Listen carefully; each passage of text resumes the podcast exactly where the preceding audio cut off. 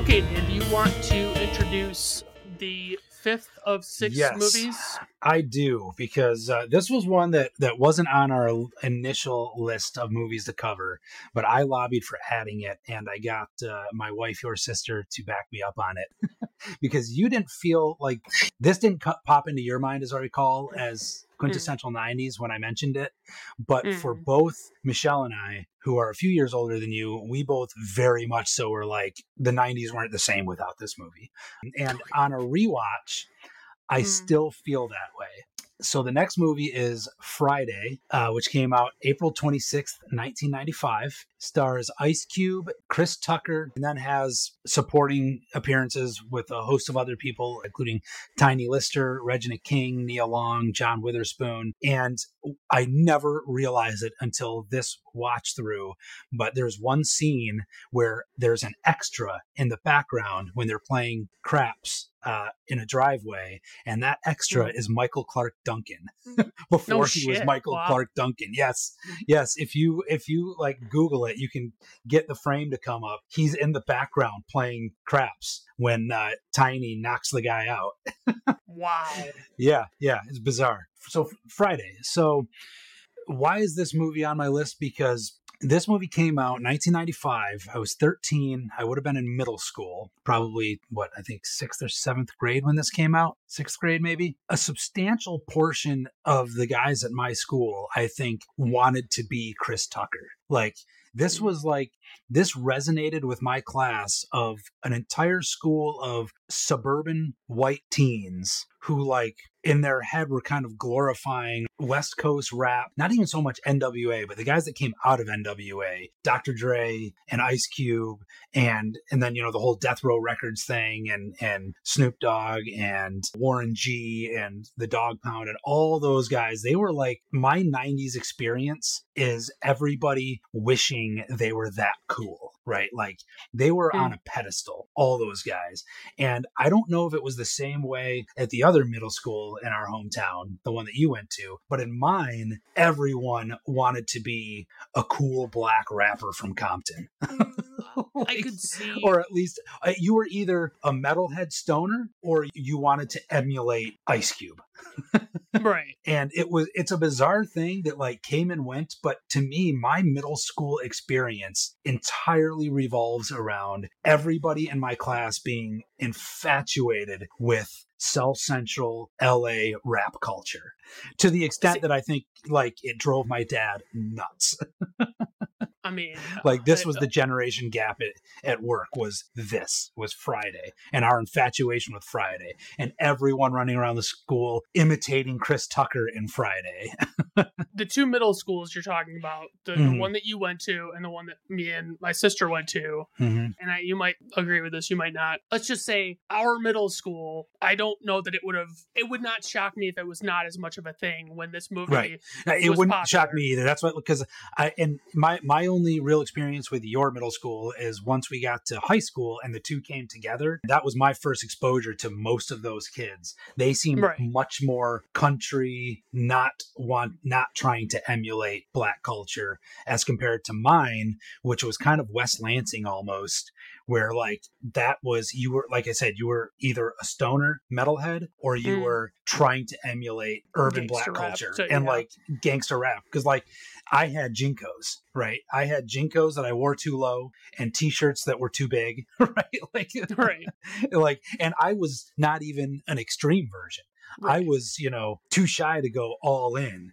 But everybody I can think of in in my grade, that's all they listened to. They all were sagging their jeans, trying to look like they were right out of Compton, stuff like that. Like it, it was uh, bizarre looking back but Right. like they somehow that entire universe tapped into something in suburban white culture that like white kids wanted to emulate it, it it's weird Mhm. I, I don't i don't know maybe and maybe to an extent everybody's always wanted to be cool you know thought of something as cooler that was completely different from their own experience i, I don't know Right. there's probably oh yeah. It's, there's it's probably like all kinds of sociological yeah, Yeah. yeah there's there's probably all kinds of you know sociological type stuff that people who are much smarter than me on the subject could get into But yeah, I, I anyway, I, I I couldn't not include Friday in talking about like movies that to me this is one that both shaped and reflects everything that was 1995 to me. Like, is it like, do you really think like it fits that archetype or whatever of like a 90s movie. Because like to me in watching friday and i loved don't get me wrong like i actually loved friday when i was a kid like even though i was probably too young to be watching it. And it was like i, I had a friend that went to a school that was in your middle school's district area mm-hmm. and so like he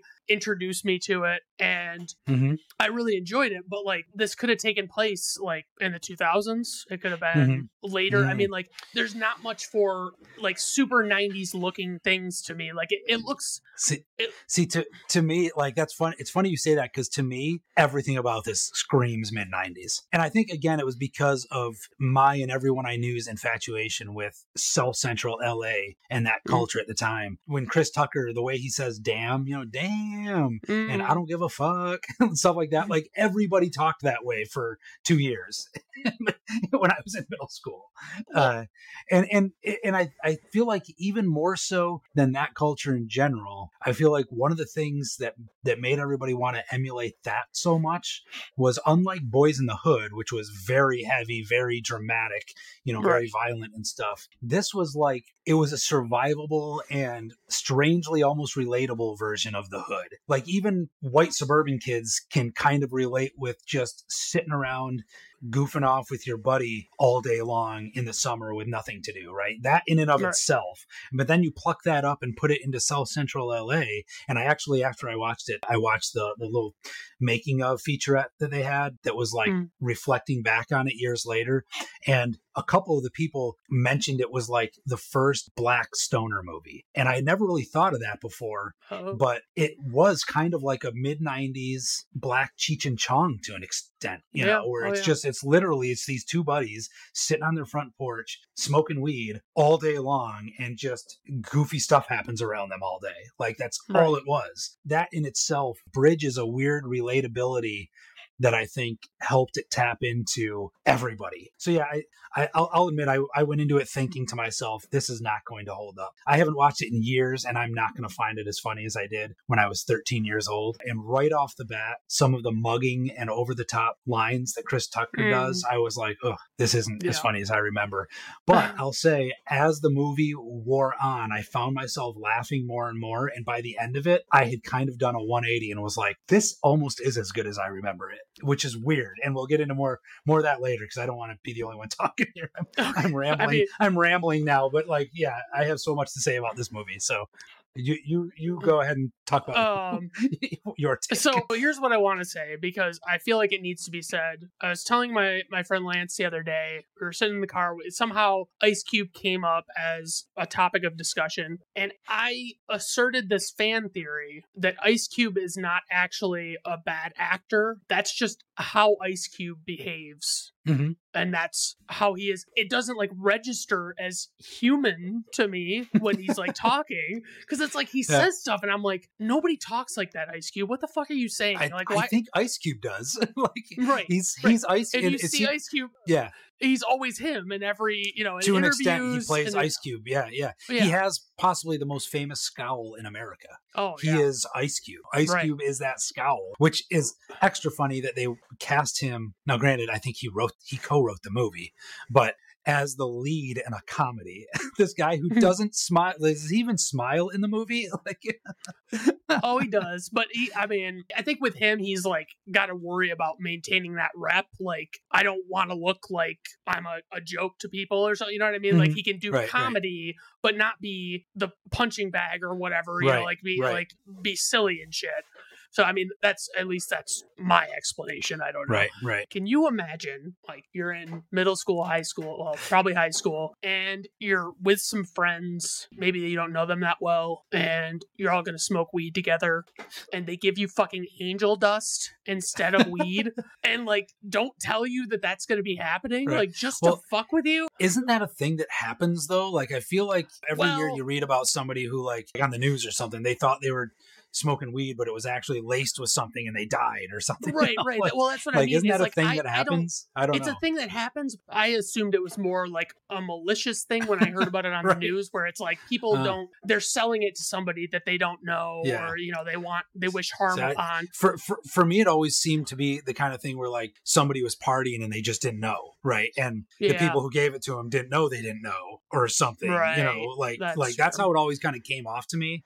But again, having never, I guess, been in a situation like that, I don't know how you could accidentally, you know, you thought you were drinking a beer, but it was actually straight vodka, and you didn't realize until you drank the entire bottle. I don't know. Is it like that? I don't know. I, yeah, I don't know how that works because I've never had it happen, but yeah, or would it be Um, like, oh, this tastes weird? I don't know.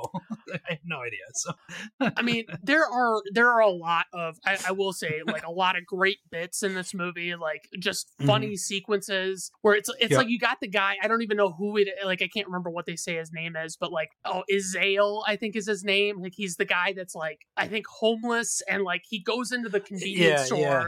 and he pretends to fall on a slippery floor and like says he wants a hundred a hundred thousand dollars and he's like, but we can Yeah. settle it right here for twenty bucks. And it's like right, right. there's the moment where Smokey is he can't get into his house to take a dump, so he goes and takes a dump on the Yes. side of his house, like by I the side of his house. completely forgotten about Oh, that God. bit until they did it, and I remember thinking like, this seems completely out of place in this movie, and yet as soon as they did it, they like I had completely forgotten about it, but then I remember it, and I was like, that was a pretty funny scene, Yeah, right. you know. Because It's a poop. yeah, the it's guy, a poop joke. guy- Who doesn't like a, a poop right, joke? the guy stumbles upon him and like outs him as like Right. what he's doing. Right. Uh, I, I did think of one like '90s like saying that endured Mhm. bye Felicia is I believe originally Ah. from this movie. Yeah. Okay. And people still say that. Like people still say bye Felicia, like peace out. I don't want anything to do with you anymore. it must have come from this. Yeah. It had to have. Like it, it- Yeah. it- Yeah. it's the only thing I've ever heard it in. the, and the one that really stuck with me which again i haven't watched this movie in decades which is why it was it was interesting to watch it again so in my head whenever i hear or am in a situation where i would say i don't give a fuck in my head i hear i don't give a fuck like that and it Right. completely like i had forgotten that that's where that comes from yeah. is chris tucker in that movie and i was like oh my god that's why that's in my that's why that's been in my head for 30 years right. it's it's chris tucker the the one thing as I was watching this, and I've thought this before when I've watched it, but like if I'm ever in a situation where I'm like in a convenience store or whatever, and it's getting robbed, and somebody like Yep. holds a gun to my face, I want to say the words, "What you gonna do with that?" Besides make me mad, and then just leave it at that. It's like I just, I oh, don't man. recommend saying that if you ever find yourself in that situation. I just, I think it, it's like the most insane, like badass Yep. thing to say to somebody. Like, I it mean, really, yeah, yeah. And only But- only Debo could get away with saying something like that, or maybe Mark, Michael Clarke Duncan. Actually, he almost could have played Debo. right? I was going to say, speaking of that, when I was watching that little featurette afterward, because I actually did order the DVD to watch it. I Okay. ordered it on on uh, Amazon. I found it for five bucks, and the, they're talking to the director who plays actually the guy in the convenience store who the homeless guy is talking to, and he's like, "Get up, get out of here." That's Right, the right. director. G, what is it? G. Gary something. Oh, I- F, I forget his name. F. name. Gary Gray. F. Gary F. Gray. Gary yeah Gray. or when they were filming it, Michael Clarke Duncan wanted a line in that, and he kept trying to get him to Mm. give him a line, but their budget was so small. He was like, "I can't afford it. Like, I, we're we're at the max. I have to Right. pay. Like right now, you're an extra. I have to pay you like as a Screen Actors Guild, whatever actor. I don't. I, I assume like his pay would have gone up. He was like, we, we can't afford Right. it, you know, whatever. And apparently, once he went on to become like an Oscar winner and this super famous actor, they were still friends. And he Hmm. would give him shit about that all the time. Be like, remember that Oh, time you wouldn't even let me have a line in your movie? you know, and now I'm like, you know, the most successful actor that came out of that entire thing. right. So, I, so I never knew he was in it until this. No, I had no idea I, until you said that. Yep. Okay, so I, I don't have a ton else to say other than the fact that there is a trope in Mhm. a lot of movies and TV shows where you see Hispanic people in a certain kind of car and they Mhm. play the song Lowrider by War. And I fucking hate it. Like I, I cannot You hate- stand. You hate the depiction or you hate the song? I hate the depiction, and subsequently, I have begun to hate the song.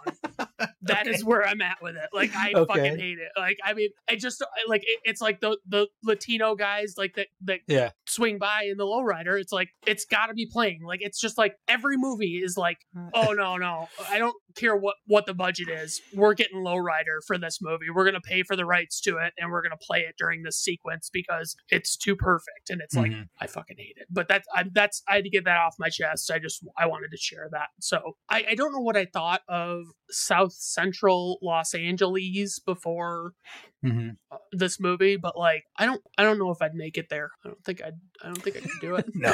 No, I don't think I could do it. Nope. I am way too soft. I am ten. yeah. I am ten ply, as they say on uh, Letterkenny. right. Yes. Give your balls a tug.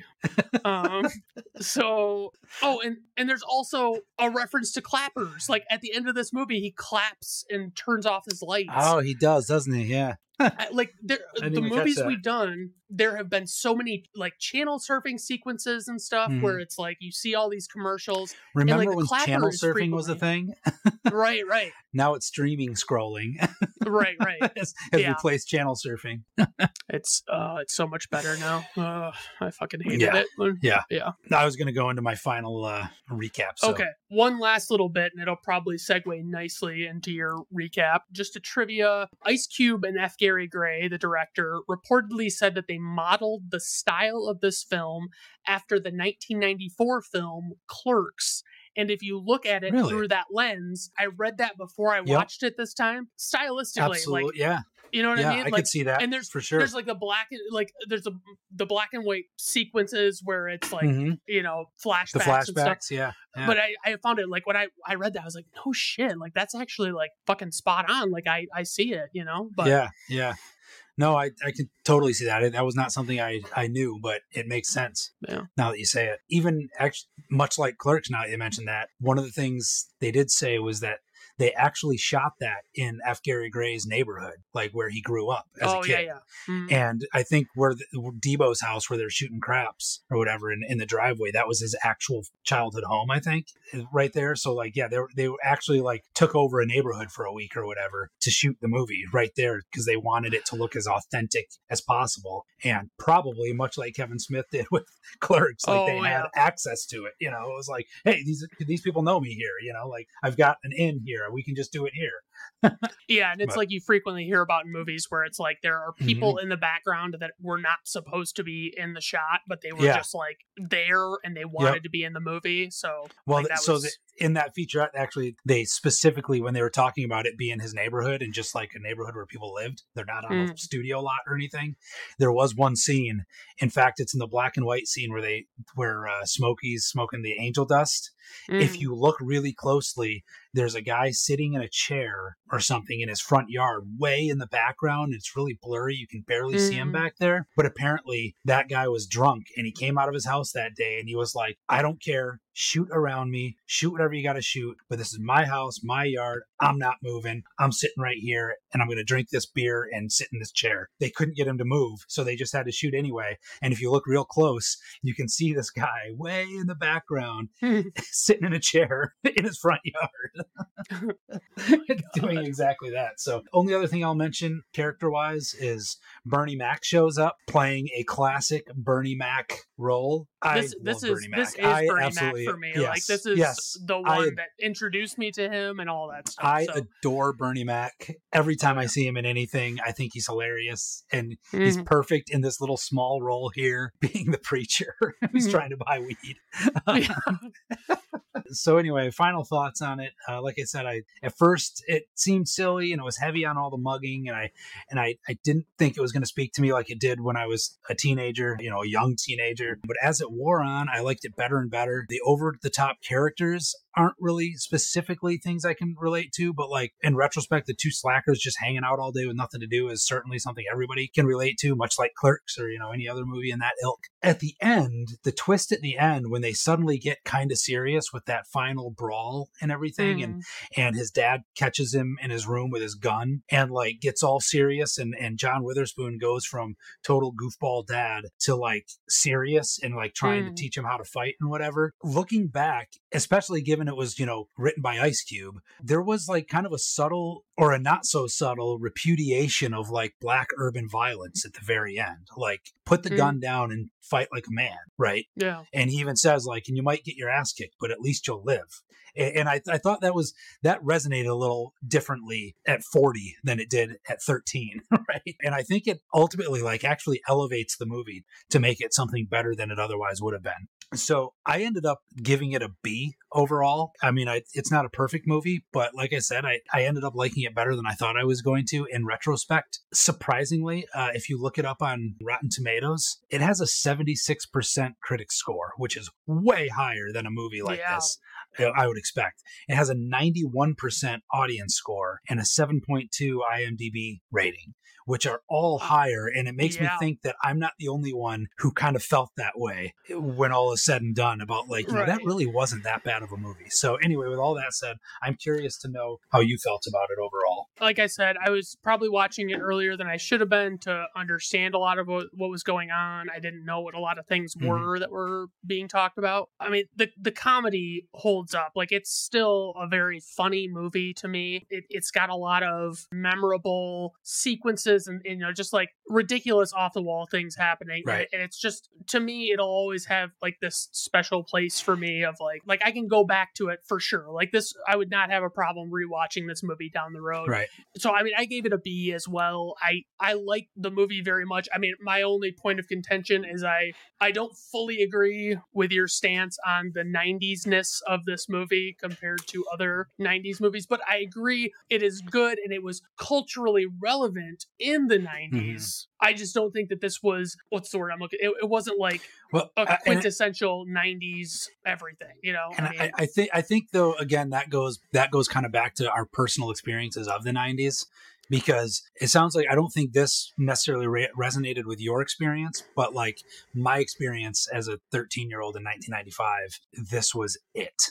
like Right. this this was my middle school experience was idolizing and like wanting to em- emulate this movie but without the weed because we were a bunch of goody two shoes right, right. Yeah. so I mean, yeah I, I get that. It, it makes sense. So, yeah, I mean, I guess that's it for Friday from 1995. Tune in for the conclusion for the 90s definitive comedies next time. Have a good rest of your day. Bye now.